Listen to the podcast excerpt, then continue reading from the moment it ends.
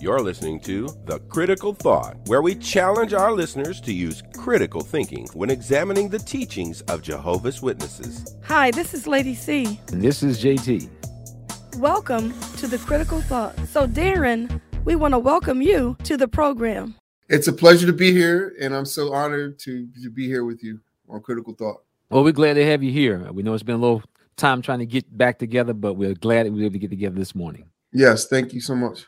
So, Darren, we really thank you for being on the program, and we would like for you to tell us a little bit about your experience and how you became one of Jehovah's Witnesses. I'm from Jersey City. My mother started studying in 1971 with a friend that she grew up with. They lived down the street from my grandparents' home in Jersey City, New Jersey. To give you some background, what I didn't know at the time, I was four years old. My parents were separated and my mother was vulnerable. And so the woman that lived up the street, they were childhood friends. She started talking to my mom about the truth. That's when uh, that's back. I think it was when the the Great Teacher book was out, I believe. And um, all I can remember is that my mom started having this woman in her house like once or twice a week, studying with her, and I knew they were studying from the Bible. And uh, my mom got baptized in 1971 and at that time my my her and my father um, got back together. And my father started studying and he got baptized in 1972 however between 1971 and 1972 my parents moved to a place called ewing township which is just outside of trenton new jersey and um, so that's how um, that was that was how i was uh, how i grew up in the Jehovah's Witness organization. And um, I was from five years old up until five years ago, um, I was active as one of Jehovah's Witnesses, off and on for periods of time. That's interesting that you're saying that. So I'm under the impression that perhaps you said that your parents were, you said they were separated at the time? Yeah, my, my father, my father um, couldn't stay out the street. he tells me that his father, who was kind of a uh, enforcer told him, "Take your so and so back home. I don't want to hear nothing more about you in the street. And if I find out you're in the street, I kill you." so my father came back home, and um, later on, my dad would admit to me that mainly he only really became one of Jehovah's Witnesses to save his marriage. And his he had moments of of, of honesty with me, um, a little bit too late, but he admitted that he never really wholeheartedly dedicated himself to Jehovah. It was kind of to save his marriage, um, you know. And well, that's interesting because, like, I'm assuming, and, and like you said, he went back home, right? And then the religion is there waiting for you to mm-hmm. take part. And now you're thinking, hey, look, if I get, if I join this religion, then maybe this will save my marriage. Mm-hmm. But, and my, my father was my father was a salesman, right?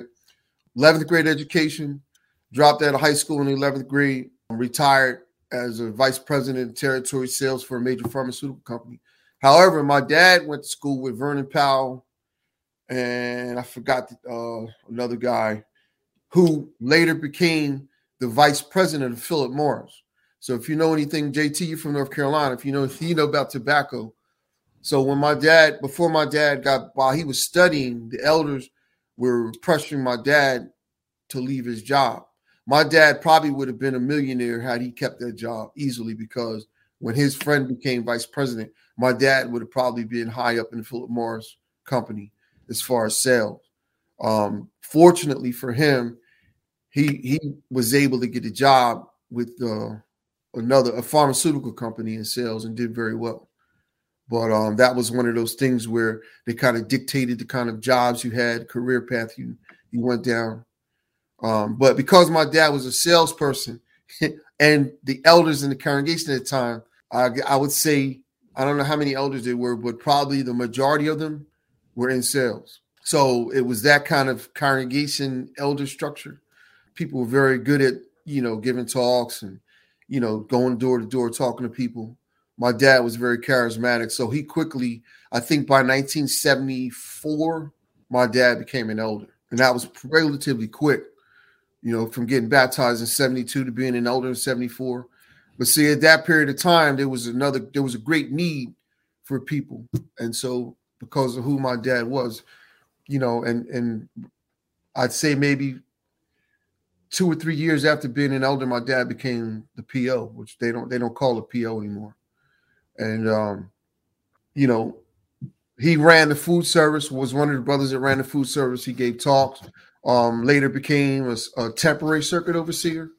And uh, my dad was a, I don't remember if it was district overseer. I don't know if they, they had a position called the district overseer.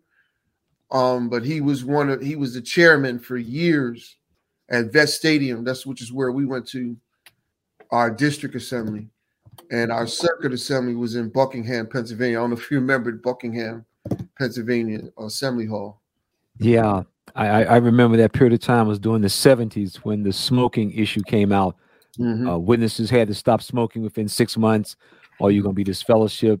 Um, the reason I know is like like you mentioned, I'm from North Carolina, and during that time, tobacco was the number one cash crop for the whole state. Mm-hmm. So there was a lot of businesses that were built around either directly with tobacco or they supported the infrastructure for tobacco. And a lot of brothers I know they they end up losing their jobs as well, or either they they lost privileges or got disfellowship. I mean, it was it was it was really bad. Um, and so I can see the situation your dad was in, and of course, you know, during that time it was just explosive growth. I'm, I'm listening to the dates that you're given. Mm-hmm. And all of these dates are pre 1975, mm-hmm. which means basically anybody who was coming in and studying, you know, they had the six months program going. They was just mm-hmm. throwing folks in the water, everybody coming out, dry them off, move on. And a lot of people became elders and ministerial servants because they simply was just so much growth going on at that time. And yeah.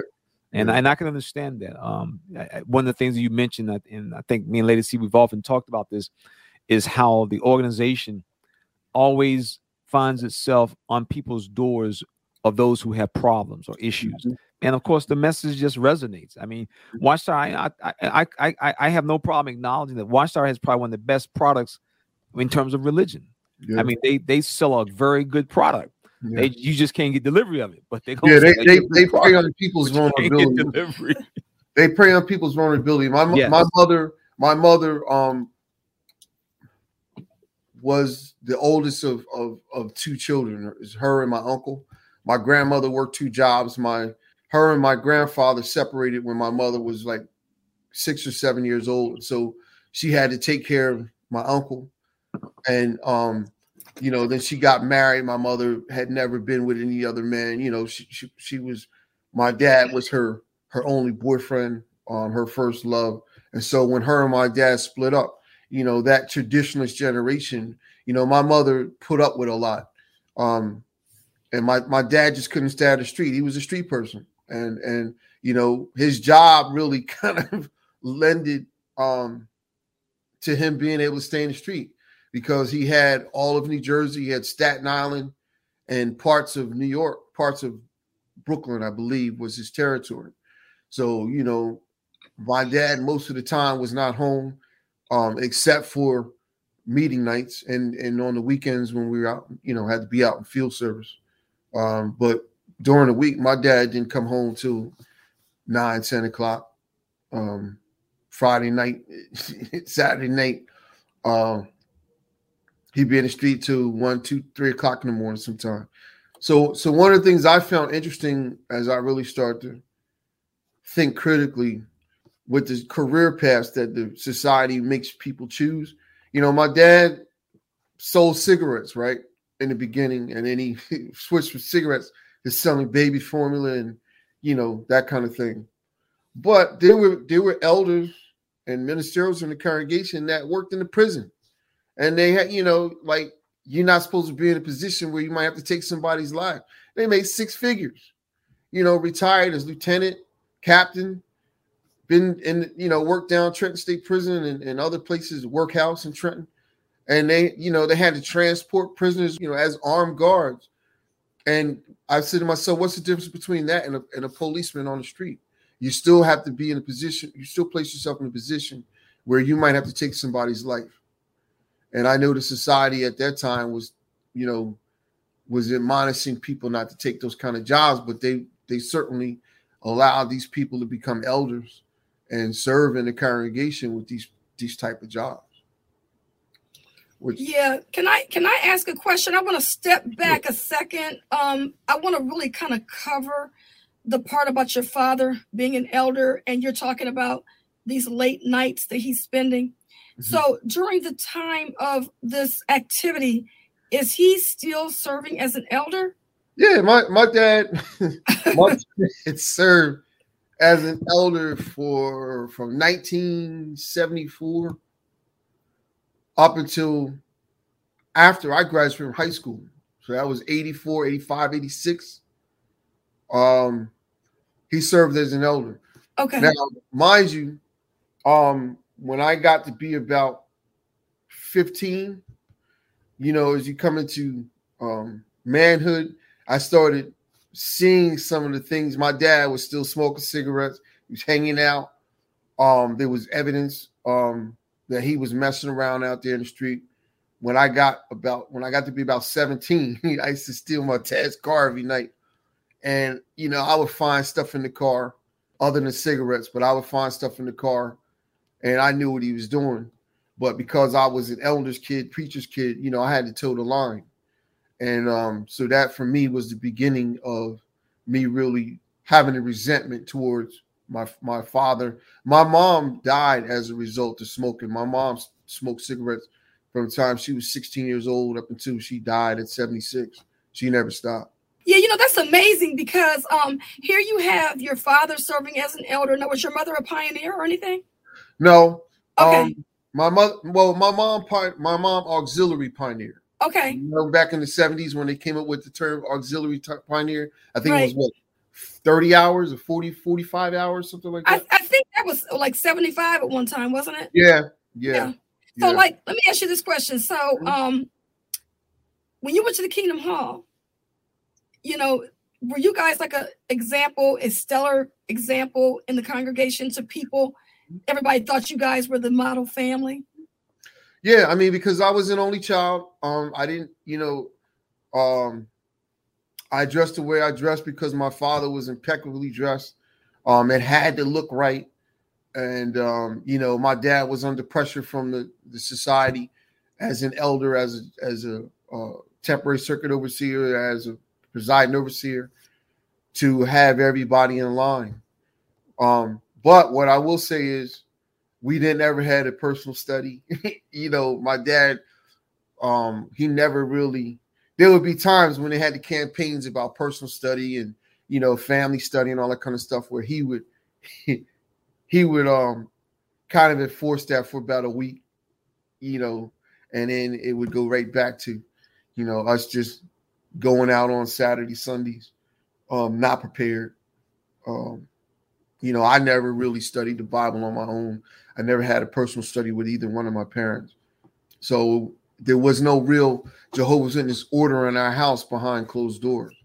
But when you know, in the neighborhood, at school, anywhere else I was at, was I had to be representative of one of Jehovah's Witnesses kids. And uh, well, that's amazing. What about your schooling? What was your life like? Like when it came to, you know, like sports, extracurricular activities, you know, when you want to get involved in different things. I understand that you were um, good in music. And um, so you want to give us a little bit of backstory about that? Yeah, when we when in 1972 when we moved to Trenton, I was in first grade, and I can remember we moved in October. It was the end of October. So the day, the first day that I entered first grade, the next day was I think it was like on a Thursday. The next day they were having a Halloween party, and my mom brought me to school, and she explained to them that we're you know we're Jehovah's Witnesses, we don't celebrate holidays, and you know like I I didn't know anything about them. I'm six years old. I didn't know anything about that, and that was the beginning of me feeling alienated and and feeling the pressure of being different. And you know, at that age, you're very impressionable, and the kids didn't know. Like they looked at me like I was strange. You know, like they sat me over in the corner while the other kids had cupcakes and and, and candy corn and and you know they they kind of went from classroom to classroom trick or treating and I sat in the back in the little sandbox by myself and and uh, I can remember you know when you went to school at that time they had like the moms would come and be like the teacher's aide, you know, help the teachers out. So this one woman, she felt so sad, so sorry for me. She she um slid me a cupcake and she took the icing off of it because it had happy Halloween on it. And I was, you know, she would always do that up until I got out of elementary school. She would always, you know, slide me some candy or piece of cake or something like that if somebody had a birthday. But um growing up, you know, I I got into music. I, I wanted to play sports. I was pretty decent athlete too. But one of the things I will say that um, the Jehovah's Witness organization did for me was, you know, that it places a lot on you as a child. You know, you're told not to associate anybody. Everybody that's not in the organization is is evil and ungodly, and you know, you you're waiting for that's a heavy load for you know a, a child to carry into your teenage years. You know, you're waiting for the end of the world to come. Um, you you're looking at your friends knowing that they're going to die, and and my my father's more so than my mom really alienated me from my peers. They couldn't come to the house and feel comfortable. You know, he he would always say, "We're Jehovah's Witnesses. My son is not going to do this and do that." So I was never allowed to play sports. However, because most of the time with the practices after school and then the games were on meeting night or on the weekend when we were out in field service, you know, had to be out field service. So I couldn't play sports, even though I was from time to time I was allowed to play in leagues because the leagues didn't interfere. I played soccer and I played tennis. But my dad was all about letting me take music lessons. So I started taking lesson music lessons. I was a drummer. I was 10 years old when I started playing drums. And um, I, I got really good. And so when I got into junior high up until my senior year, I was in all of the marching band, stage band, orchestra. Um, you know, we had competitions. And because the games were on Friday night, you know, the meeting was Thursday night or it was Saturday afternoon. So I could go out and field service and then still make the game in the afternoon. And a lot of other witness kids were in, you know, in the marching band or flag girls and you know that kind of thing. But um I got really good and I started playing with guys who were like graduated in 70 72 to about 78 and we had a band that was one of the top bands high school bands in New Jersey. And um, I played with them. I would sneak out a lot to go play with them in bars. I wasn't old enough to get in. But my dad allowed me to do that because he knew them. There's, there's a couple guys that work for the township that my dad got to know, so he allowed me to to associate with them.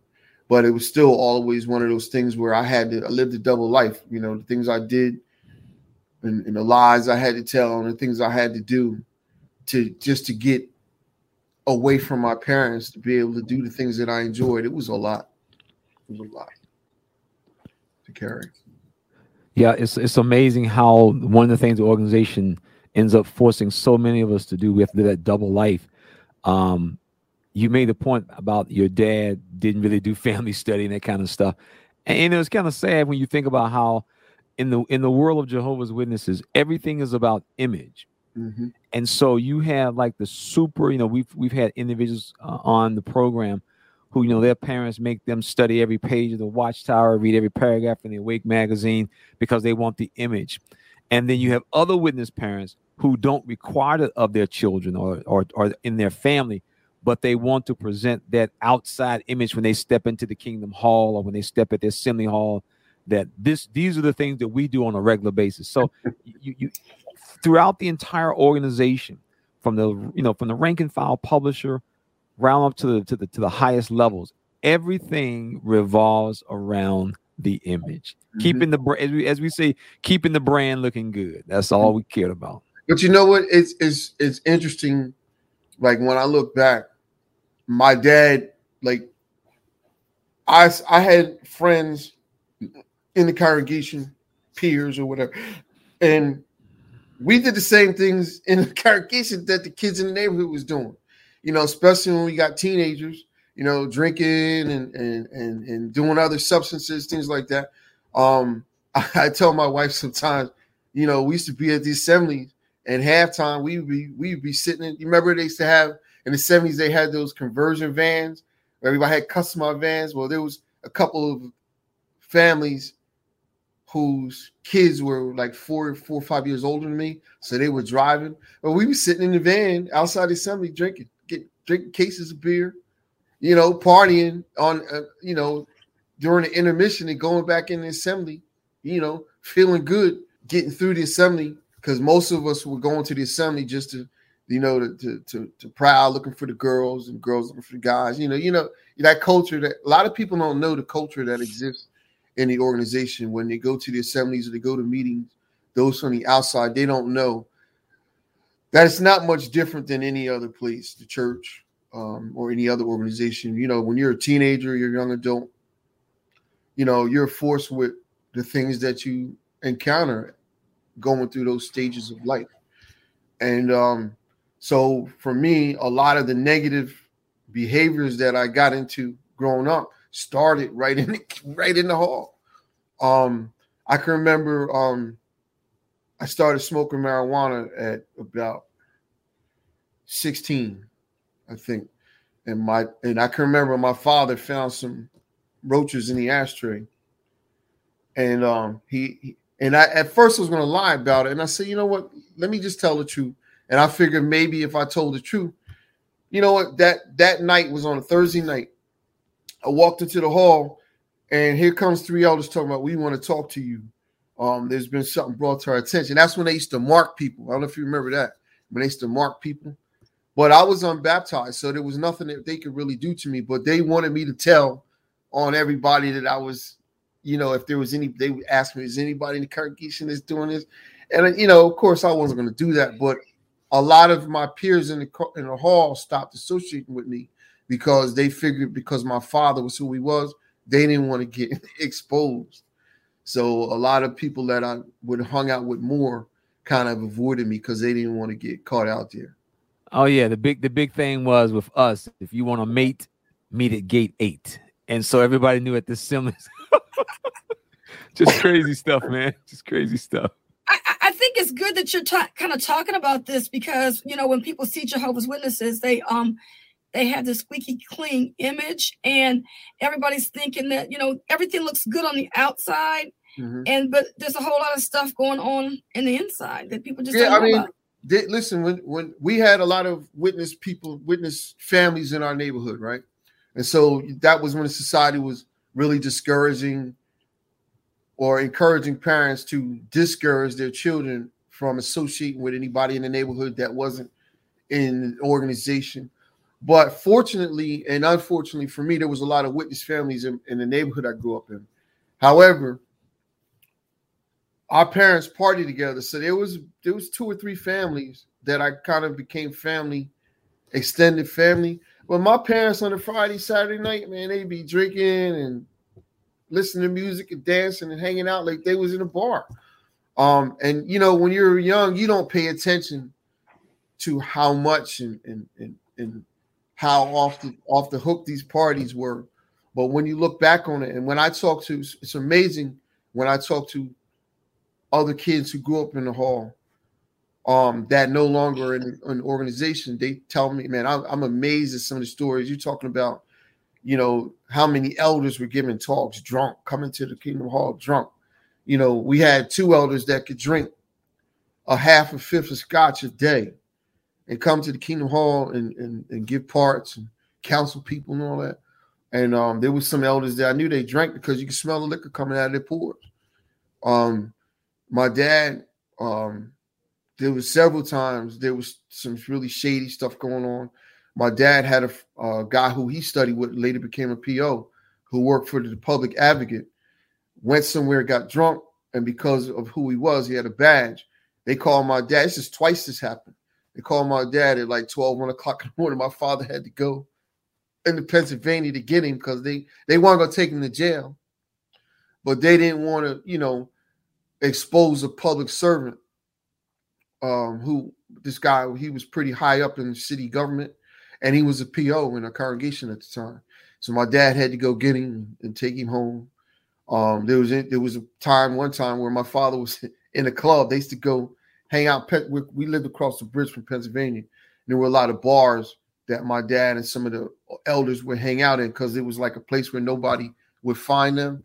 But this one particular night, my dad, and he was a PO at the time, he was sitting at the bar talking to some woman and he was getting ready to light up a cigarette and he turned around and he saw four or five of the friends from the congregation. And it's interesting because of whom it's, it's the politics that's played in the congregation. Nobody said nothing to him. Well, one of my mother's friends came up to him and said, you know, you you know you ain't supposed to be doing this, and I ain't gonna say no, but you need to get your act together. That's all I was saying to my dad. You know, um, and there was a, a lot of that kind of stuff covering up stuff in the congregation because if you were an elder or if you were the son of a PO or circuit overseer or somebody that's high up, a lot of times, you know, stuff was covered up or or glossed over. You know, you didn't get the full wrath of the judiciary committee.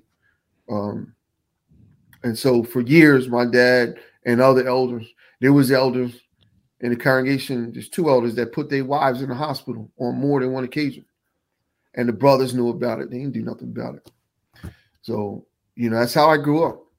And um, you know, I think people need to know the truth about what goes on because when I talk to other people who grew up in an organization, it's such a common story. It's like, you know, I was I was naive for a long time. People just don't know the kind of stuff that goes on in the organization, especially on the congregation level.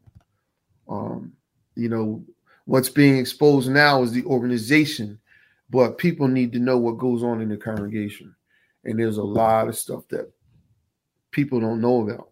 There's a whole counterculture.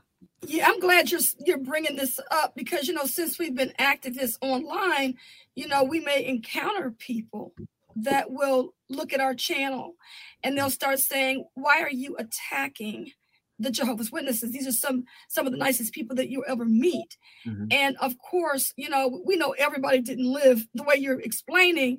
Mm-hmm. Um, but I do remember when my mom was studying and she was going to get baptized, the elder in the congregation that was studying with my mom, him and his wife, mm-hmm.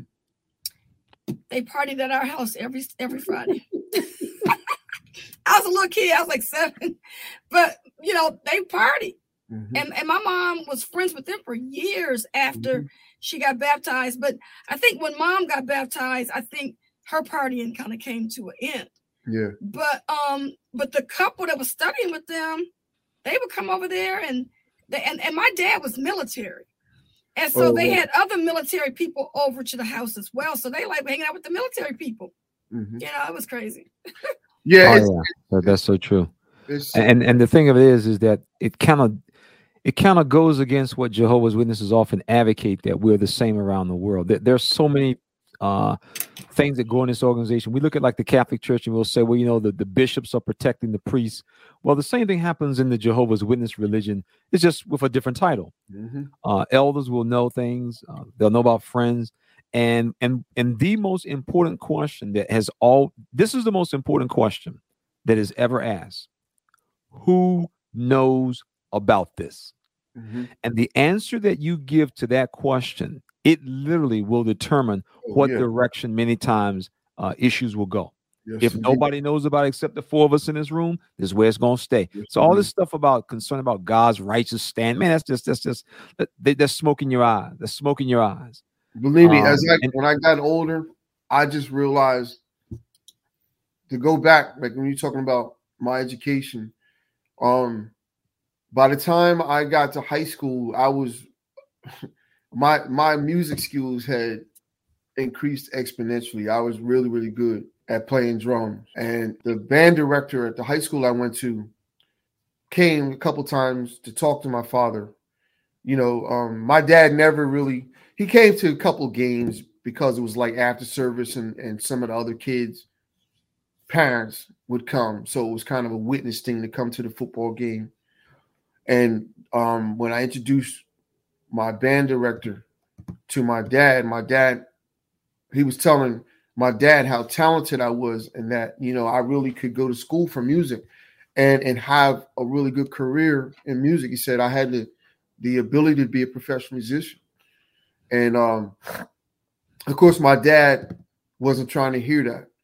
And at the time in the 70s and 80s, you know, there was this big thing go to Bethel, um, go to go to trade school for two years, um, or go become a missionary or full-time pioneering. So as an elder son, like I was discouraged specifically from my dad, but a lot of the, the, the climate in the congregation and the organization at the time was you you come out of high school. A lot of people dropped out of high school early.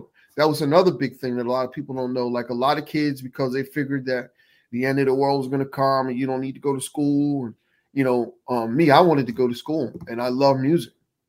And um, towards the end, and the end of my high school year, I applied to the local colleges. And because I, I I didn't test very well, I was a solid AB student, but I didn't test very well, so I didn't score high enough for my SATs to get into the state, the local state schools, Rutgers, Trenton State, Rider College. There was, you know, the local schools in the area.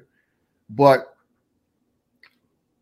I don't know how I got these scholarships. Well, I'll, I'll, I'll go back.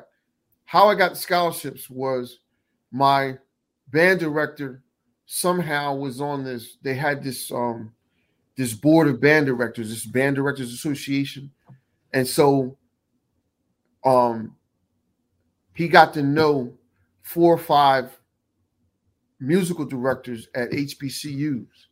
And so he spoke to um, band director at Florida A&M, uh, the band director at Southern University, and the band director at Grambling University. And they came to see me. I didn't know all of this. Um, he used to just tell me before we went out on the field, you need, you need to look right today. You need to look right today. And so um, they were coming scouting me. So at the end of my senior year, I had three full music scholarships. Um, and I can remember Florida A&M is where I wanted to go because they had just done the Pepsi commercial, and two of my other friends from high school were going there. So it was going to be hope. I was hoping that would be the three of us from the school going down there, and um, the band director at the time um, was Dr. Dr. Byrd, who was Donald Byrd from Donald Byrd and the Blackbyrds. He came to my house, my parents' house, and sat and talked to my mom for about two hours before my dad walked in the house. And when my dad walked in the house, the man got up and said, "You know, I'm Dr. Byrd. You know, I'm here. Your son is, you know, extremely talented. We would love to give him a full ride." And my dad said, as he's walking up the stairs, he stuck the man's hand. He said, "Listen, we're Jehovah's Witnesses. That boy is going to school where I say he's going to school, and he don't need to study music. The end of the world is coming, and um, that's it. He walked upstairs, and and I can remember Dr. Byrd saying to my dad, he says, he says, I have to respect you, sir. This is your son, because at the time I wasn't 18. He said, but one one thing you need to know, he said, you're killing your son. He said, one or two things are going to happen. He said, either he's going to leave your household and never come back, or he's going to end up either on drugs or with some kind of other serious situation going on with him.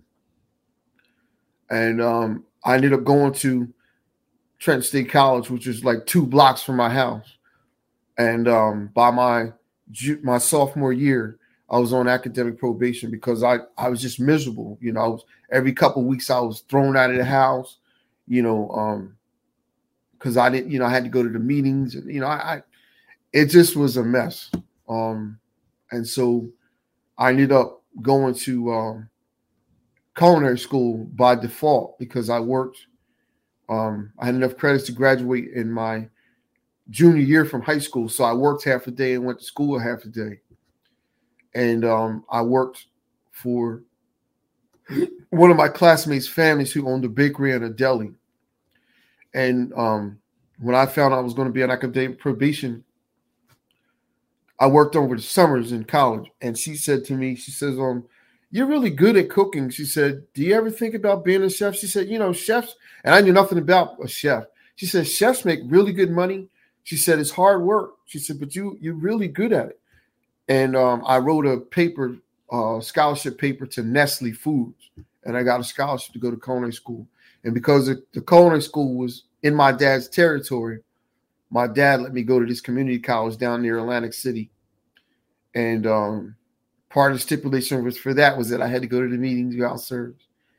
But um, I was just looking for a way to get away from my environment because it was just so toxic and debilitating. Um, you know, my life in the organization as a kid was I it just I just was such a negative experience for me because being in an organization you're, you're discouraged from having any kind of individuality, any kind of autonomy, any kind of you know um, discovering yourself, your self worth, your identity.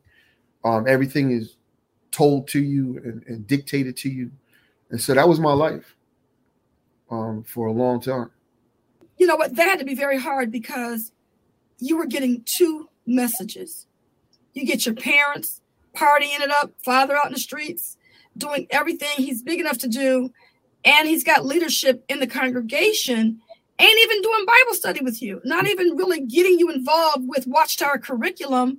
Mm-hmm. And yet, when you get in these scholarships and things like that, he's like, oh, we can't do that because we're Jehovah's Witnesses. Mm-hmm. But he's not even living up to the Jehovah's Witness name. My mother told my father, see, my mom, my mom was as pure as the driven snow. The only thing my mother ever really did was smoke cigarettes all her life, and it took her life. But my mom, you know, I've never seen my mom drunk. Um, you know, I, I in some ways I couldn't ask for better parents because they provided for me financially. They exposed me to a lot of culture. You know, I'm the person of who I am today. So I don't want people to get the wrong impression. I had wonderful parents, but this organization did a job on our family, and people didn't really realize it to the end. The amount of hypocrisy and covering up and and just you know deception and, and image, you know, maintaining an image they didn't know all of that. Um, and and the ones who did, there were a lot. There was there were some who knew. There were some elders who knew that might, you know, because the elders there was some. There was four or five elders. They all hung together. They went out and drank. They went to bars. You know, um, they they messed around with women, but it was all kept between the boys, kind of thing. And so, and nobody questioned it because they had the authority. Um, but when it came to me, when I started having issues, um, they looked at me, well, you know, you're the spoiled only child and your parents do everything for you, but they didn't know, you know, the conditions under which I grew up. And a lot, and a lot of what's going on with me now, as far as my reputation, my image in the organization, people don't know. And when I speak about it, they just look at me, oh, you're just complaining, you're bitter, and you decided to leave the organization. They didn't know the hell that I that I endured for 30, 40 years in organization. You know, when I look back on it, I'm, you know, I've been around an organization for 50 years and I never believed it. Never believed it. And it's hard because I, I had to tell my father one time, I said towards the end, I said, Do you realize the position you put me in? And I started to see a psychiatrist. And one time my dad came to the session and the psychiatrist asked my father, said, um, you want Jehovah's Witnesses, aren't you? He said, Yeah. He said, um, but let me ask you something. He said, You pay for music lessons, right? He said, Yeah. He said, But what, what did you think that was going to lead to? He said, Most people whose kids get into music, they take lessons because they want to get into a band. They want to, you know, play with other musicians. He said, That's what music is all about. He said, Well, I, I let him go because I knew that was something that he could do by himself. He said, But that's not the point of being a musician. The point of being a musician and artist is to get in that community and to immerse yourself because it's a discipline. He said, So what did you think your son was going to do? Just sit in the basement and play drums by himself the rest of his life? She said, So you, do you realize like you you were starting your son up for failure from the beginning by not supporting him? And he said, then she then he said, you know, when you cut that your son off from that, what effect did you think that would have on him? You know, why do you think he's here today at my office dealing with depression, and and you know um, substance abuse and, and those things. Why do you think he's here?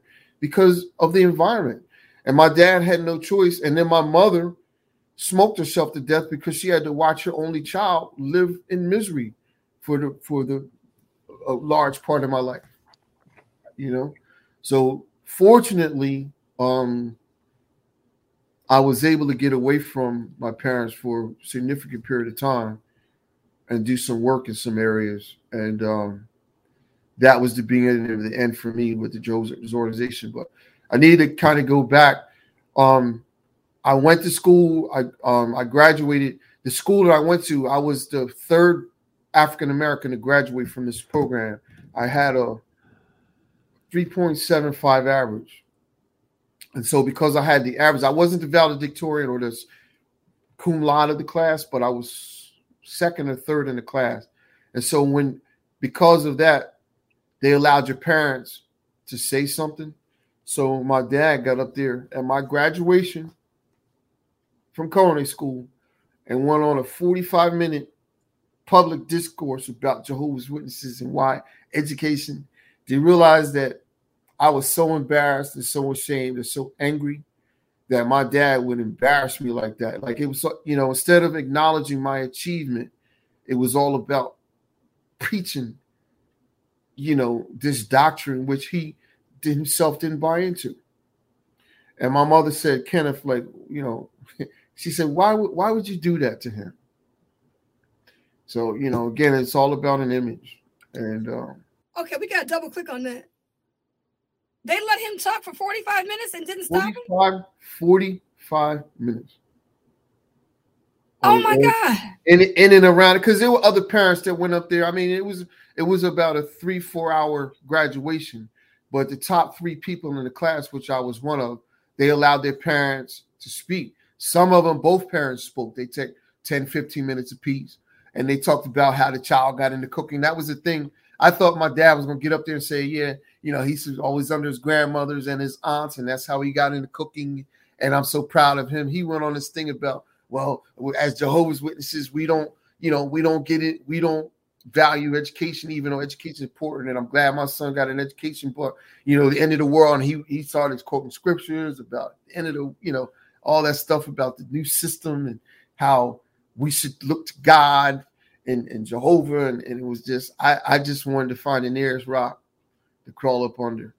Yeah, I, I think it's important that people understand um, one of the one of the things that we try to emphasize on our channel is that there are really two aspects of Jehovah's Witnesses: what they teach and the culture. Mm-hmm. And what you your story really demonstrates is the culture. Mm-hmm. Uh, the the Watchtower has given us a false sense of values. Mm-hmm. The values are literally upside down in terms of reality, in terms of the real world in which we live in. Jehovah's Witnesses, they operate upside down. What we consider right and what others consider wrong, they, they, they've been flipped. Mm-hmm. Doing well in the world of Jehovah's Witnesses means you do bad. I mean, it, it's just a, it's just a constant. Uh, the, the, value system is just literally turned upside down. Other people rejoice when their children do well. Witnesses, they they they they're ashamed when their children doing well. I mean, it, it's it's crazy. Mm-hmm. And and I think the point that you made about how um, the the, the psychiatrist asked your father, you know, what did you think? And it really goes to show the type of cognitive dissonance that a witness has. On one hand, they want you to do certain things, but then they realize I got to pull back because organization, organization, organization, and and that's what kind of happened to you.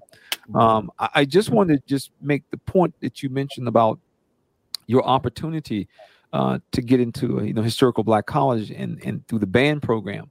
And anyone who is familiar with historical black colleges, uh, the bands many times are bigger than the football teams in terms of excitement on the college campus and, and, and how it's viewed in the community.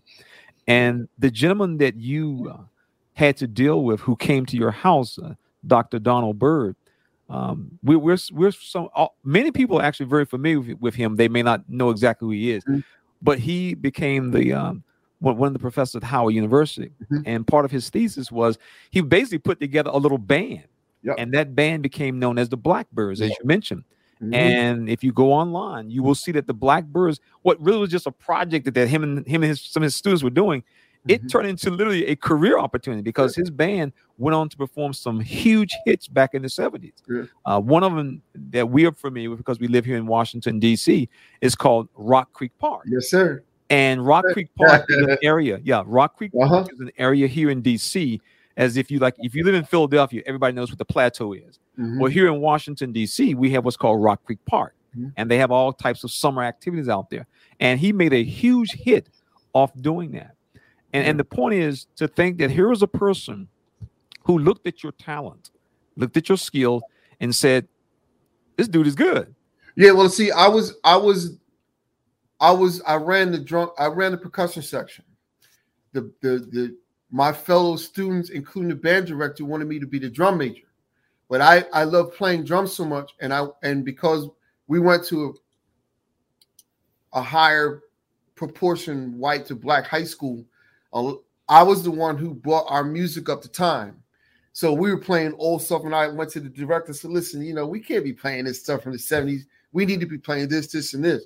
And we need to, you know, like instead of just a, a full four, we need to be out there dancing. Like I was already ahead of myself in terms of the times and what other bands. Now we had inner city schools that were doing some some pretty innovative things, and I wanted to do that because you know when you're at a football game, y'all y'all battling in the stand, and so my high school became one of the one of the better bands when we when I was at my high school, and um to go back to Donald Dr. Byrd, he was he had left Howard and came to Florida A&M when I met him. He had been at, at Howard for a long time, and Howard, um, if anybody doesn't know, was like the Juilliard or the Berklee for HBCUs as far as fine arts. I mean, you got Donny Hathaway and Roberta Flack, and oh, absolutely. You know, like the list just goes on. But that same day, when that when he left, I ended up because I, I was so mad at my father. I always had access to um the music room at my high school.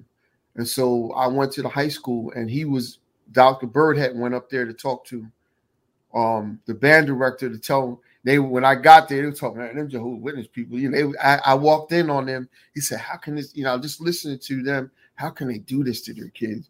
And but the drummer for the Commodores was there. I met him. And um, he had seen me play and he he encouraged me to keep playing. Um, but he was a graduate and alumni of Florida A&M. Yeah. And Florida A&M had just the year before in '83, they had just done that Pepsi commercial. I don't know if you remember that. That was the first black college to do a, a, a commercial. And um, so yeah, I, I remember. be, a, you know, part of the, the, the the 100 Rattlers, you know, but um, it wasn't it wasn't to be. Yeah. You and know? this is why we and this is why we need for you to tell your story because see, when we uh, put this up on the internet, there are going to be so many uh, people who were either raised as Jehovah's Witnesses, baptized or unbaptized, who this story is going to resonate with them. Mm-hmm. And the reason it's going to resonate with them is because there are literally thousands and thousands of Jehovah's Witness kids all around the world mm-hmm. who have had their teachers, their professors pull their parents to the side and say, your child is talented. Mm-hmm. Let this child's talent grow. Mm-hmm. And the witness parent shut it down. I, shut I, it down. I will say this. This is something else that people need to know, especially if you grew up in the 70s and 80s. Because of the culture in the in the organization, uh, a lot of people that I grew up with, I would say 70% of the people I grew up with are no aren't, aren't Jehovah's Witnesses. Most of them never became. The ones who did that I know aren't in the organization anymore. Um, 30% are still in the organization, and for them it works, or they have the, they have that malleability, that personality that accepts that form of high control um, and manipulation. But what people need to know is that in the organization at that time, a lot of my friends, once you got 17, 18, if you to get baptized, it's out. You got put out. And a lot of people turned to drugs, alcohol, some committed suicide, some went to jail, you know, because they they just were on the street, you know, and and totally um isolated from any kind of support system. And a lot of us made some wrong choices. Um, but we weren't, we didn't have the coping skills and um to deal with those sort of situations and circumstances. A lot of us were ill equipped. And, uh, you know, the more I talk to people who I grew up with, the more commonality we have in our stories.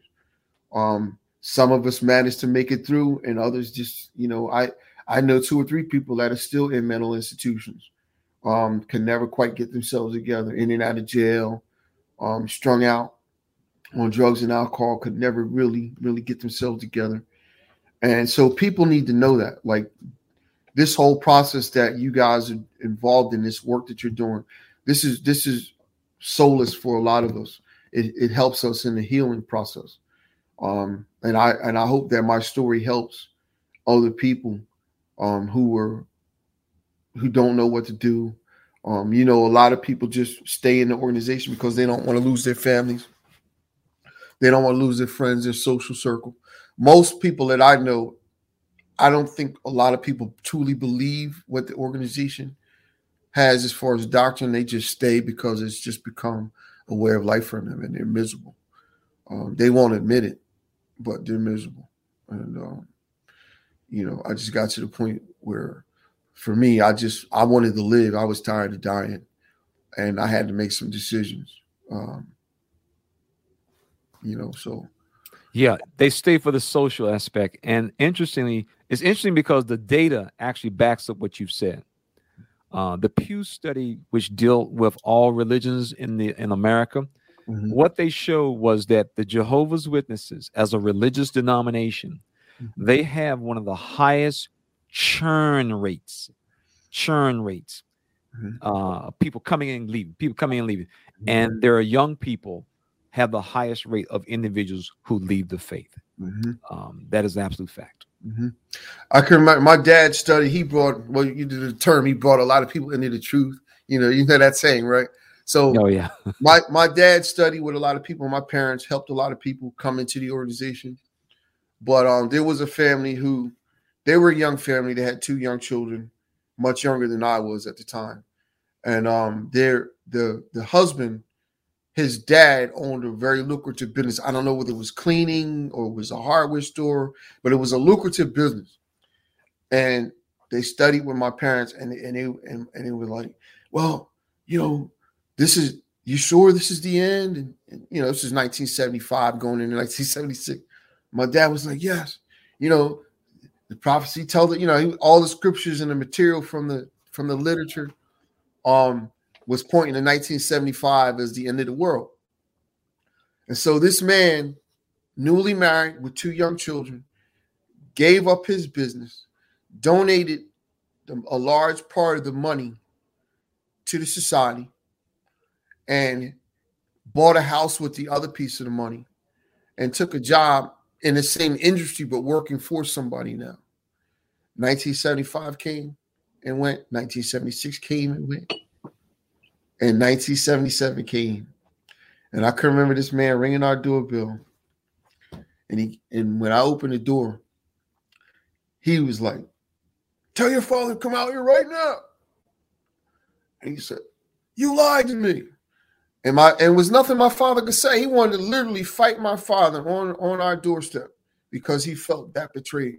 His marriage was on the rocks, and um, he later got disfellowship. I don't know what for, but they never came back. But that was just another awakening moment for me to see that you know all the all the while it's, it's interesting like one of the things i wanted to say was with critical thinking like when you you know intuition and critical thinking go hand in hand and common sense a lot of this stuff is common sense like it's right there in your face you know look at it you know, look at all the all the fail fail prophecy, false doctrine, all these things, and now the exposure. And the society does not want to accept the fact that they've misled people for for over a hundred years. And they continue. Now they're playing the shell game. Now this is overlapping generation. At one time it was the 1914, you know, and there's no real empirical evidence to bolster what they're saying is true. But people, because of the the indoctrination is so strong, and people, it's funny how people want to believe something that's so incredible. The more incredible you make it, the more they believe it. They just have to believe in something. And you know, one of the things that woke me up was like, I don't have to believe that, especially when I can look at it and see that it's not true. Um, and it's interesting how they just label people. You know, I've watched so many of the broadcasts. They're they're so good at um critically analyzing the society's broadcast using their information to expose them.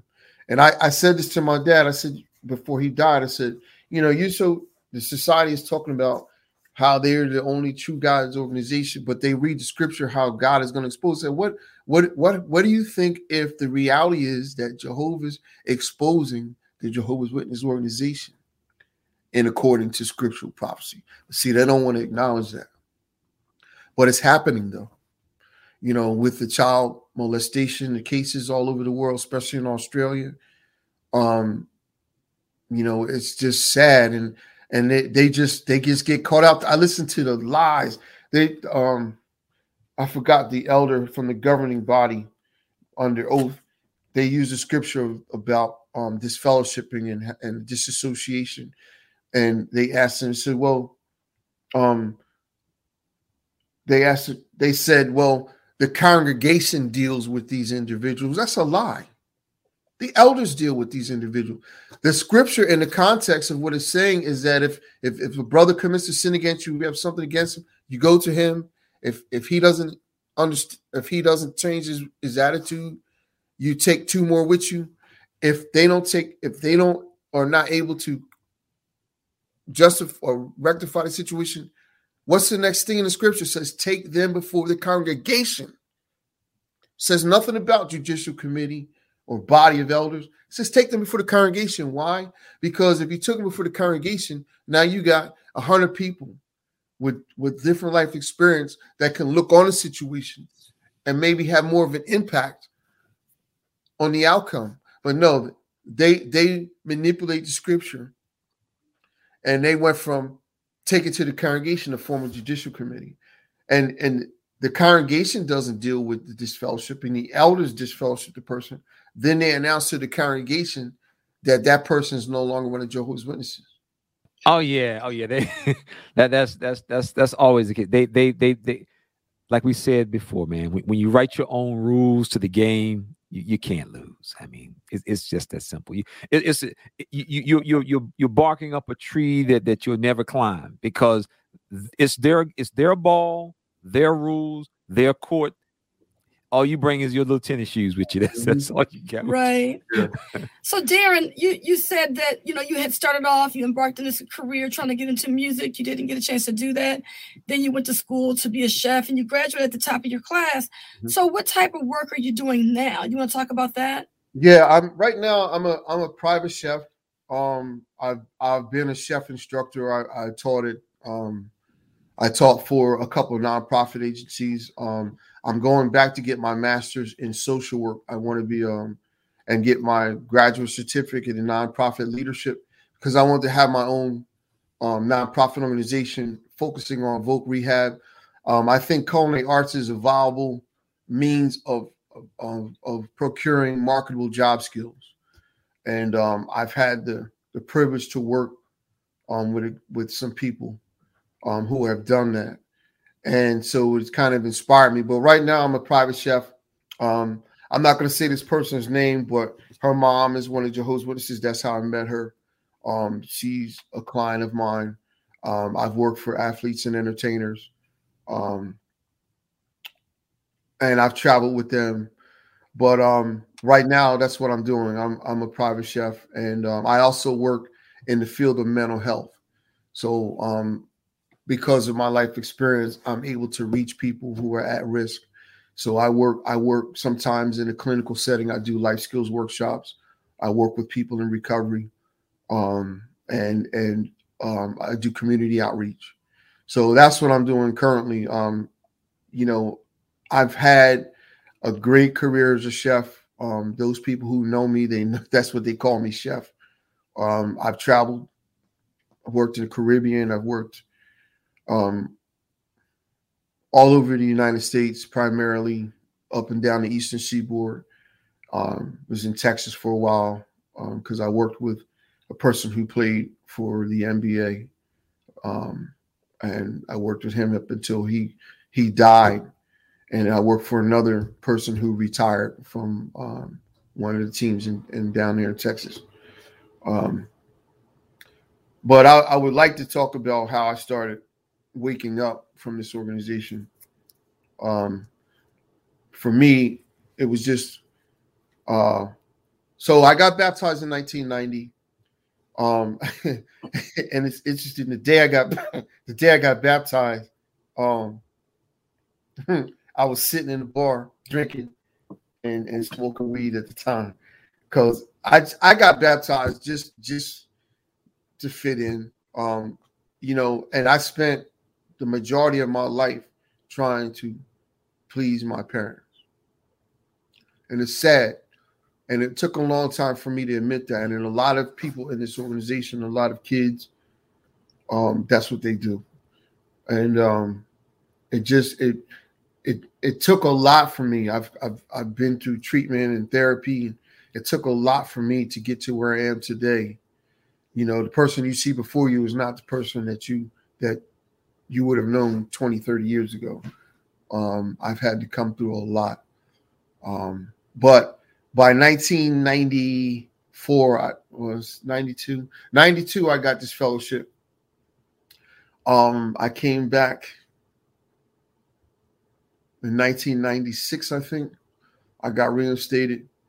And then by 97, um, I disassociated myself because at that point, that was the beginning of me kind of waking up. Um, it's interesting. What happened was, um, I just would run into people in the settings that I was in who were Jehovah's Witness kids dealing with the same issue I was dealing with. And so that was the beginning of me talking to other people like we're talking now as a support system. And I started listening to their experience because I thought I was you know, this the what I was dealing with, I thought I was by myself. I thought I was the only one dealing with it. And then I found out that I'm not by myself and that this is a common experience. Um, so I disassociated myself and I stayed out. Um, I got a really good job in New York. I worked in New York um, off and on for about 12 years. The company I worked for, um, and I was going to the hall off and on, but it wasn't like I was more focused on more therapeutic things to help me deal with the issues I was having. So I was in other support groups, other fellowships. And um, what ended up happening was the job I had closed. And for me, because I had never finished college, even though I went to culinary school, I was ashamed. That was a lot of, you know, I carried a lot of guilt and shame. And that's one of the things I like to say to people please this organization will manipulate you and ruin your life through guilt and shame. It's one of the main things that they use to control people. And it's so, so, so toxic. So if you're dealing with that, please get help because you can't carry this by yourself. That's the ultimate message I want to say to people. Don't don't deal with this on your own. Seek professional help because mental illness is real. You know, um, you need to be able to establish support groups. And the work that you guys are doing is one of the so important to help people like me, like us, who have suffered for so long, dealing, living a life in an organization that is so controlling and manipulative and and and really has ruined a lot of people's lives. And I'm not sitting here bashing the organization. It's just a fact. Um, but going back to me waking up, when I disassociated myself in 97, my job ended in New York. So I worked as a private chef. I traveled, but around 2000, I started working in New York. And I worked in New York to, I think, 2013 my the company um they sold the brand so i took a severance and i, I lived off of this money. Long story short i moved back home which was a definite no-no look in retrospect. But my dad talked me into coming back home and i said well i could save money. Um i could go finish my degree. And for about a year everything was okay but then my dad the brothers was pressuring him because i was living in his house. I was disassociated so my dad started going on these rampages. You know, I had to go to meetings or I got to hit the street. So I started going back to the hall. And in 2000, let me go back. I think it was 2010. I got reinstated. And from 2010 to 2014, I was traveling a lot. So my publisher's card, even though I was I, I was pretty much inactive, but whenever I wherever I traveled, I would go to the meetings, I would go out in service, but I was never part of the congregation. So when I moved to Delaware, I came down here in 14 um, I I hadn't really been going to the hall at all, but it's all I knew. My cousin brought me down here to Delaware, and he was part of the AME church. And it's funny how I don't know if it's God or the universe shows you things. I went to this church, and the pastor of this church was a former Jehovah's Witness. And when I told her, she was like, "Well, where did you go to church?" I said, "I, you know, I was hesitant because I, I was kind of ashamed and when I said Kingdom Hall, she looked at the other pastors. She looked at me. I said, "Oh, you got," and we knew the same people. We hung in the same circles, but we didn't know each other. And she told me her story and how she came out of AMT church, AME church, and she met a guy in the hall. They got married, and the marriage is a mess. And she ended up going back to the AME church. Now she's a, a pastor in the AME church. But that was the start of me, and she started sharing some information with me but she did it in a way like she didn't really try to influence me one way or the other but she said some she would say some critical things to me and over that period of time i started thinking about it but fast forward started going to the congregation down here in delaware and when i got into the congregation of course the brother sent the publisher's card and see this is stuff i didn't know but they sent a report ahead of me and, and um, i can remember when i got to this one congregation they treated me pretty well until they got my publisher's card. And then the brother stopped speaking to me. You know, I come to the meeting and normally, hey, you know, and then all of a sudden it's like they they're not coming over to speak to me. And I went to the, the secretary and said, Did you get my publisher's card? He said, Yeah, I got all the information I need to know about you, buddy. I said, Wait a minute, what happened? So one of the brothers who was a Bethelite, him and I got into it because when my wife and I started dating, it's it's funny how they want to be and so in control of every aspect of your life. Now, mind you, I'm a new I'm a new brother in the congregation. Um, they treated me with such suspicion, and when I my wife and I started dating, I can remember we went to the the supermarket and it was a sister that saw her. Now we weren't holding hands; we were just going into the supermarket together. the next, I was traveling too as a private ship at the time, so that weekend I went away and my wife called me and she says, You know, the brothers had me and my mother in the library questioning me, questioning us about you. And see, my mother, my mother-in-law was like, she's one of them. They didn't they didn't grow up in the hall. And she she laid him out. She said, Listen, don't be, y'all need to leave me to so and so alone. Don't be questioning. You got any questions about Darren? Y'all need to talk to Darren. She said, I told my wife that I think he would make a great husband. Him and I got a connection. I don't see anything spiritually or otherwise that's wrong with him. So when I got back, they pulled me in the library. We, me and my wife in the library about four or five times while we was dating. And I finally told the elders, I said, listen, I said, my father will be down here because my dad came down to meet my wife and my in-laws before we got married. And one of the brothers in the congregation knew my dad because he's from Jersey and they were on the, the building committee or whatever it was, had known each other for 30 something years. And so the elders saw that my dad was on a level. So they kind of backed off from me for a while. But the, the breaking point for me was um I was going out service regularly and I was I was attending the meetings, I was commenting, I was I was visiting the friends, especially the elderly and the shut in. And um, you know, I was dating my wife and I was trying to be the model person wanting to get married and maybe try to reach out for privileges in the congregation. But anyway, I lived on I lived on the beach at the time and they used to do the cart work.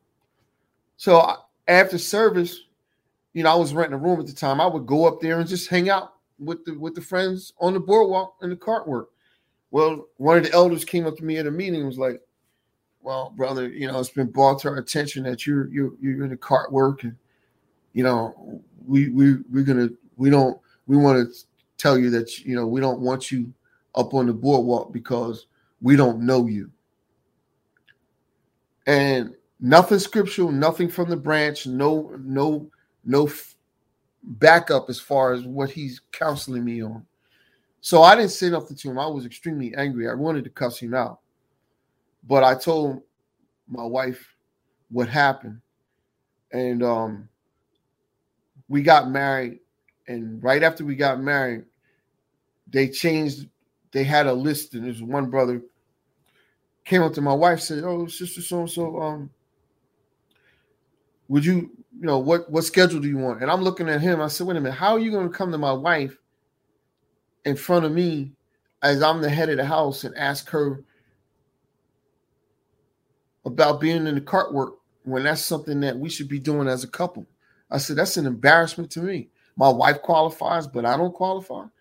So I went back to these brothers and um they told me they came with the, the thing from the branch office, and it was a scripture about moderate in dress, gets along with others. It was some, something to that, but it was something that I qualified for. I fit the qualifications, but because I was, they didn't know me. See, that's another thing. It is a culture within culture. They call these people down here in, the, in Delaware the Mennonites. Like if you didn't grow up down here, they don't know you. They treat you like an outsider. And um, like they they thought I dressed too, you know, I'm coming with bow tie. I'm, I'm a city guy, you know these are country people. They're like they thought I dressed too worldly and and too, you know, too flashy or whatever. And I said, what does it have to do with preaching God's word? And I said, you know, you come at me. And then the suggestion was, now mind you, I'm traveling, and at the time I got a job as a department manager in in a major high-end supermarket. They told me, well, you, in order for us to to to give you the privilege of being out on the cart work, you need to be seen out on Saturdays. And maybe you need to tell your boss to let you off. I said, so now you telling me how to run my household? I said, you're gonna pay my bills if I take Saturday off so that I could be in the cart work. So I stopped going to the hall and I started um because I had already been looking at um XJW website. Um and I and at first, you know, I was going through that cognitive dissonance in my you know, in my in the back of my head, the programming told me you shouldn't be doing this. But then the the, the intuition in me, common sense in me said this feels right. So spiritually and intuitively, I was being fed. And so it just changed my whole outlook. And I started to wake up. I was like, this is a bunch of nonsense. This organization is just about controlling people. Um, I the, this one elder who I'm still friends with, he told me that this one brother, he came down here to branch office, appointed him CEO. They sent him here to this congregation. They sent him with a letter. The circuit overseer had come and told them that this is your new CEO. You know what they did?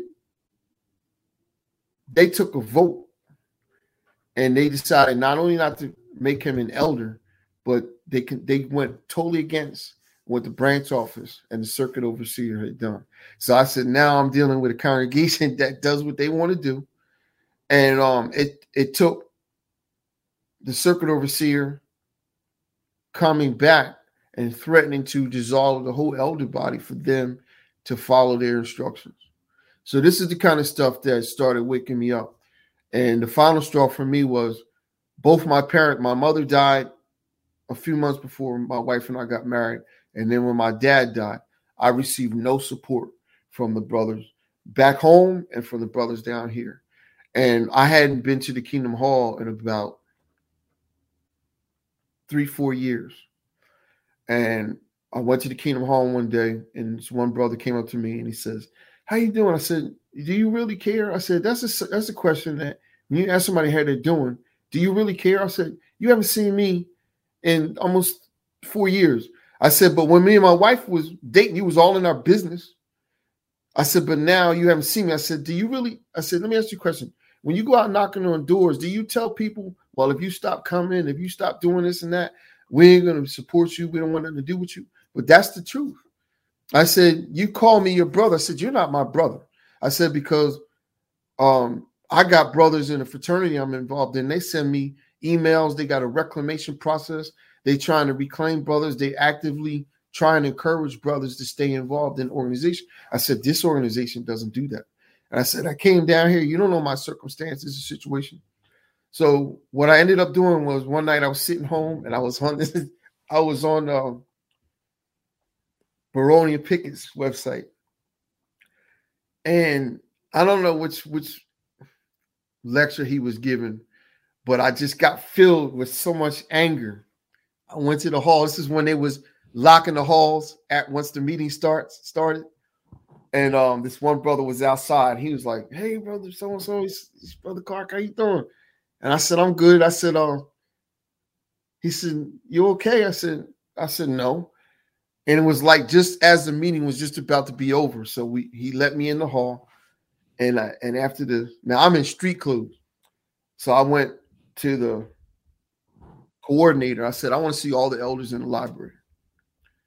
So all the elders except for two came to the library.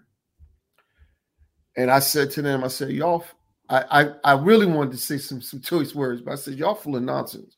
I said, I've been down here X amount of years. When I was dating my wife, you guys were all in our business. I said, now I have lost my mother, my father.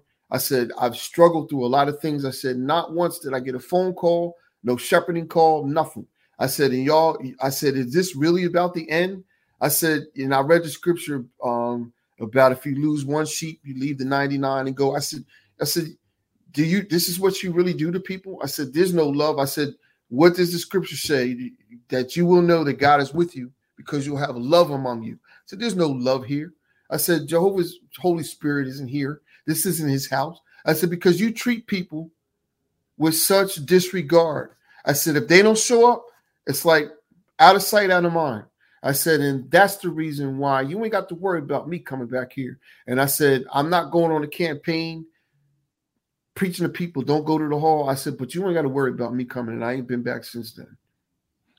So it's been five years since I've actually went to a meeting on a regular basis. And um, you know, I just for me, my wife, we have a a great relationship um, I didn't want. I'm not going to say much about my wife, but I told you we we just understand that she's active. I'm not. Um, we don't talk about religion. Um, but my wife, see, this is how the universe works. I married somebody who's from the organization, right? But somebody who didn't grow up in it. But she got to see from my dad and from the people that I grew up with why I'm the way I am. So mm-hmm. she doesn't she doesn't judge me. You know what I mean? Like she supports me. She actually, when you guys first called me, we we got into it, but she said, you know what? I support you in that because you need that.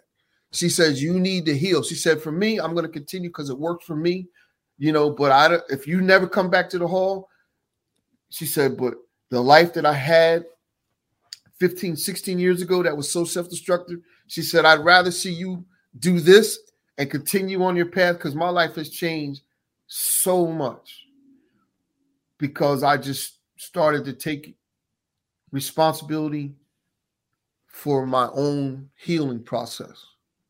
And I'm at a point where, you know what, they see this video. like, like I said to you when we started talking, I said, I'm not disassociating myself and giving them the, the authority to label me. That's I still true. have a few people in the organization that I deal with. The elder that just took us out to the jazz festival. He calls me maybe every 30, 60 days he may call me. You know what I mean? He's good for he he I respect that. And I told him, I said, You're doing what God's telling you to do as far as shepherding the flock. I said, That's I, I can there's two or three elders in this congregation, there's two really, that I got respect for. I said, because they have called me. They have reached out to me to see if I'm doing okay from time to time. And this one brother, it's funny, the coordinator when he found out my story and he found out how the elders, my wife said she went to the hall one day and he gave a talk, and three or four elders had to walk out. He said, You're running Jehovah's people out of this congregation. Oh, yeah. Treating people, you should be ashamed of yourself. You know, he read some scriptures and, it, you know, the brothers had to. But since then, they've dissolved. They brought elders from Philly and New York and DC. They brought elders here because the the territory here is very rural, and a lot of times they, they needed more people who were semi-retired and retired that could help them, you know, as far as working. But now all that's because COVID shut down all that. But the congregation has changed. But you know, I'm not. I'm done. Um, yeah, you, know. you you've been through a lot, Darren. Oh my yeah. God. Yeah, and see, people don't know. They just, you know, when you mention my name to person that knows me, they'll just think, "Oh, he was this, he's that," but they don't know what I dealt with, and that's why I said I needed to tell my story because people need to know the truth about the truth. You know, I I don't hate the organization. I just know that it's done a lot of damage to people, and there's there's hundreds of thousands of us kids who have gone through so much because of the culture and the indoctrination and and how our parents um critically misuse and manipulate their children. Um, I think the, the scriptures talk about do not be was irritating your children. You know, like there was a talk the last assembly I went to, the brother gave a talk about um building building fire resistant materials or something was some kind of talk, but it was at the assembly. So they expounded on it, and and my dad started crying. He had to walk out because that day he admitted to me and my wife. He was like, he said, you know what? He said I ruined my son. You know, he said I realized I did a lot of damage to you. He said he said, and I and I know that I'm gonna have to pay for that. He said, but you know, I, I just need to admit that to you. He said, I ruined my son. He said, you know, I put you in a, in a instead of letting you go off and, and, and do what you wanted to do. And he meant well. You know, that's the thing I will say. My dad meant well, but his methods were not. his methods were not good. You know what, too, um, Darren? I remember you stated that the Jehovah's Witness kids were doing the same thing that the worldly kids were doing in the neighborhood. And it's interesting because everybody knows that it's like kids do things when they're young. And then they get to another to a certain part of their life where they they um pick up the pieces and they go off to college and they become captains of industry and they do all these things that normal people do. But with Jehovah's Witnesses, they they're not allowed to do anything because they're always waiting for the end to come. They're, they're never given an opportunity to, you know, um, exercise the strengths and the talents that they have. So, you know, it's a normal life. I mean, because you, you talk to a lot of kids. You know, a lot of kids smoke reefer and drink. You know, they weren't supposed to drink because that, that's what they thought they were supposed to do at the mm-hmm. time. But it's like talking to you, it's like the Jehovah's Witness kids never recover. Mm-hmm. But, but you know, I wonder about the other kids. You know, I wonder about these other kids that weren't witnesses. Where are they today? You well, know? the thing is, like going back when when my dad found out I was smoking weed, he realized 20, 30 years later, and in between the time he found out, and see my my dad, my uncle, my uncles, they hung out. We call them the Brat Pack, right? They would take us I would go to my aunt's house in Jersey City, New York, or whatever, and they would take they would take off going to the store supposedly to get ice or whatever. They'd be gone. They come back 11, 12 o'clock at night. Now these jokers hanging out in bars, they smoke weed, they whatever. But my uncle exposed my dad one time because I remember my cousin came down. See, I wasn't allowed to spend any time around my cousins other than, and I, I need to go back to because my grandmother's my, my mother's mother came into the organization, and my grandmother, my father's mother, moved to Trenton with us in 72. And she later became a witness and a full-time pioneer. But both my, my father's mother came out of the church. And what I found out later was as a full-time pioneer, my grandmother had three sisters, four sisters. But the, the oldest sister was deep into the church. And so when my grandmother would go spend time with her, she would go to church with my aunt. And she did that for years until my, my grandmother came into the organization. And see, then when they went to Jersey City or they went other place, they would go together. And that was kind of her her pioneer partner, her witness partner. They lived in the same building. But I didn't know all this. There's a lot of stuff I started finding out about my family as I got older. Like when my my my uncle came down and I wanted to go I'd never been to my uncle's house. He lived in Long Island. And I asked my dad. My dad chased me out the house with a bat. And I was like, for asking to go spend a week, my cousin could come down here and spend a week, but I can't go spend a week at my uncle's house. The reason why was I didn't know this, but my my uncle and my cousin's mother would not marry. So my father, you're not going up there, they're living together. So what does that have to do with me going to spend? I'm I'm 15, 16, 17 years old. Or I think I was 15, 16 or 17 years old. What does that matter to me? I'm not involved in that. But when when that happened, my uncle said, Man, you fool you know what? He said, Does Darren know that you that you was smoking weed and you ruined, you turned over two cars under the influence of marijuana, but said you're gonna take this boy to the elders and he ain't even baptized. So that's the kind of stuff I look back on it now and I laugh about it. But that that caused me a lot of anger, a lot of um, self-destructive behavior. Um, you know, it was a lot of things that happened to me um, in in retrospect that I've had to come through and realize and understand that that's not my fault. I don't have to own that. Um, you know, I just was a child who grew up in an organization that was extremely strictly indoctrinated. And so that's what my parents used to try to raise me.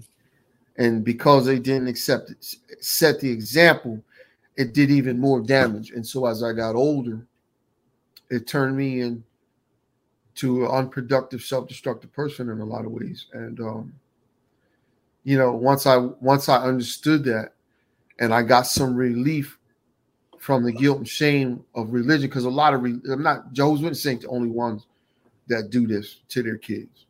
Um, you know, I just started to heal from that. So that's one of the main reasons I wanted to tell my story because I want people to understand how you can heal from this and and what you can do to get through um, these challenges. And um, you know, a big part of it is letting go of the guilt and shame, um, letting go of the doctrination, and understanding that this is a man-made religion. It's run by men. And what's dangerous, I just had a conversation with somebody the other day. Um, he saw some of the stuff I was posting on Facebook, and uh, started questioning me. I said, listen, I said, you didn't grow up like I did, even though we grew up together. I said, well, you didn't grow up like I did. I said, you knew how I grew up. I said, and for me, I look at this organization like I look at some of the other things I was involved in. I don't ever want to go back to it. And so I moved, I moved on. And my life is so exponentially better. Like I'm so I'm so much more at peace with myself. I'm happy. Um, I can look in the mirror today and I'm not full of guilt and shame. Um, you know, my self worth, my self esteem, you know, because the organization just it just does a job on people and they have no identity. And then when they find themselves in a in a crisis, like the book Crisis of Conscience, they don't know what to do. They don't know what to turn.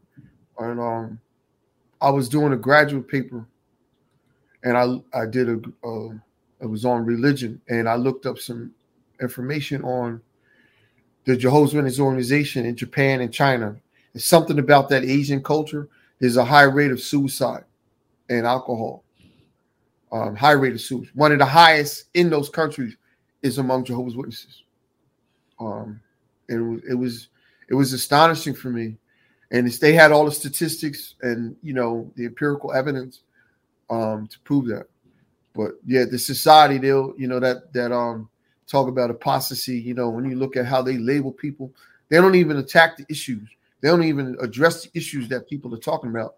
They just label people, and it's the same thing that the government does. You know, um, and I started looking at terms like the governing body. You know, and this is this is a corporation.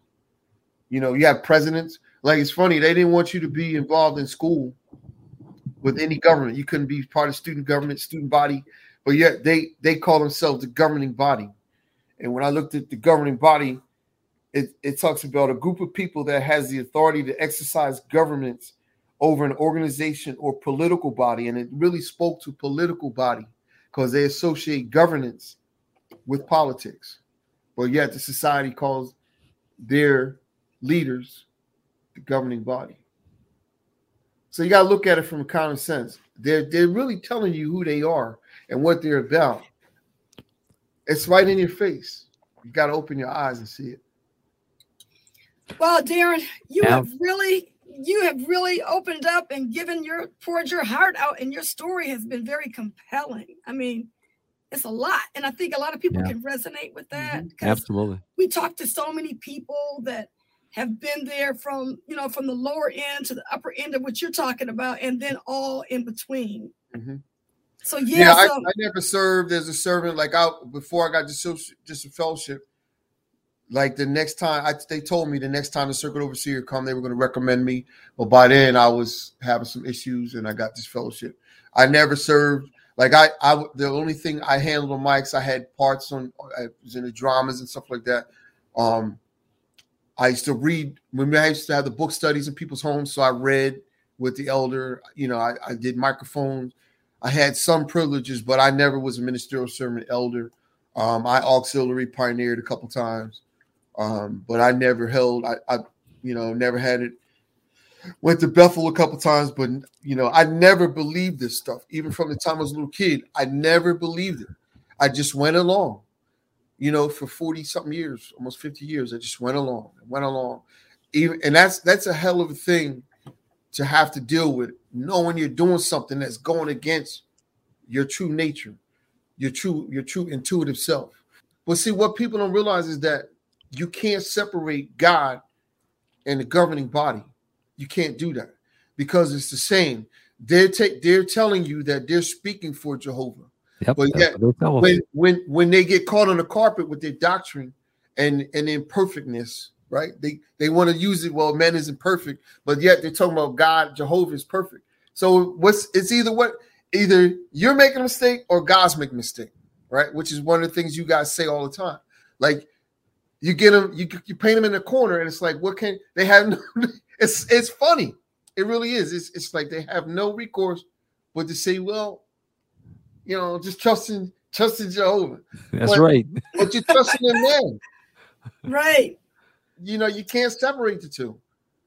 That's and true. technology is just really exposing them because it's really doing a job. They, you know, I was watching uh, one of the videos you guys posted about uh, the 1914 and all that. And I watched something you were talking about the apostates and how they label apostates and they never address the issues. They always they and they're they're so carefully scripted. Like this is so divisive you know, people just can't see it. They cannot see it. Yeah. It's sad. It is. It is. I think this is a really good therapeutic session for you. Yeah, it is. And um, and I, I, really feel like people once they can get this off their chest, and I mean, we've got emails from you and stuff, and you were like, you know, like, you know, some of the things that you said in the email to us, I hear it coming out, mm-hmm. what you're saying, but I really feel like you you really got it out now because you're actually talking about it. Yeah. You know, oh, yeah. which is good. Yeah, and people really need to. You know, it's like it's like recovery. It's the same thing. That's what I was telling you with recovery from anything, right? Mm-hmm.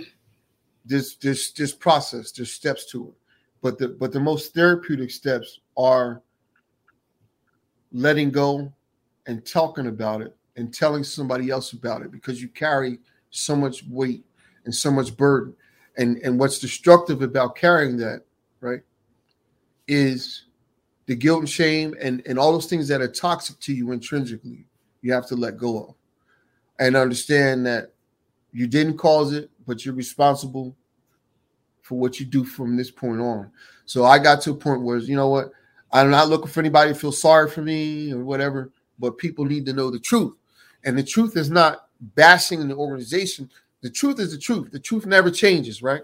Two plus two equals four. One plus one equals two. It never changes, but the truth that they're talking about always changes.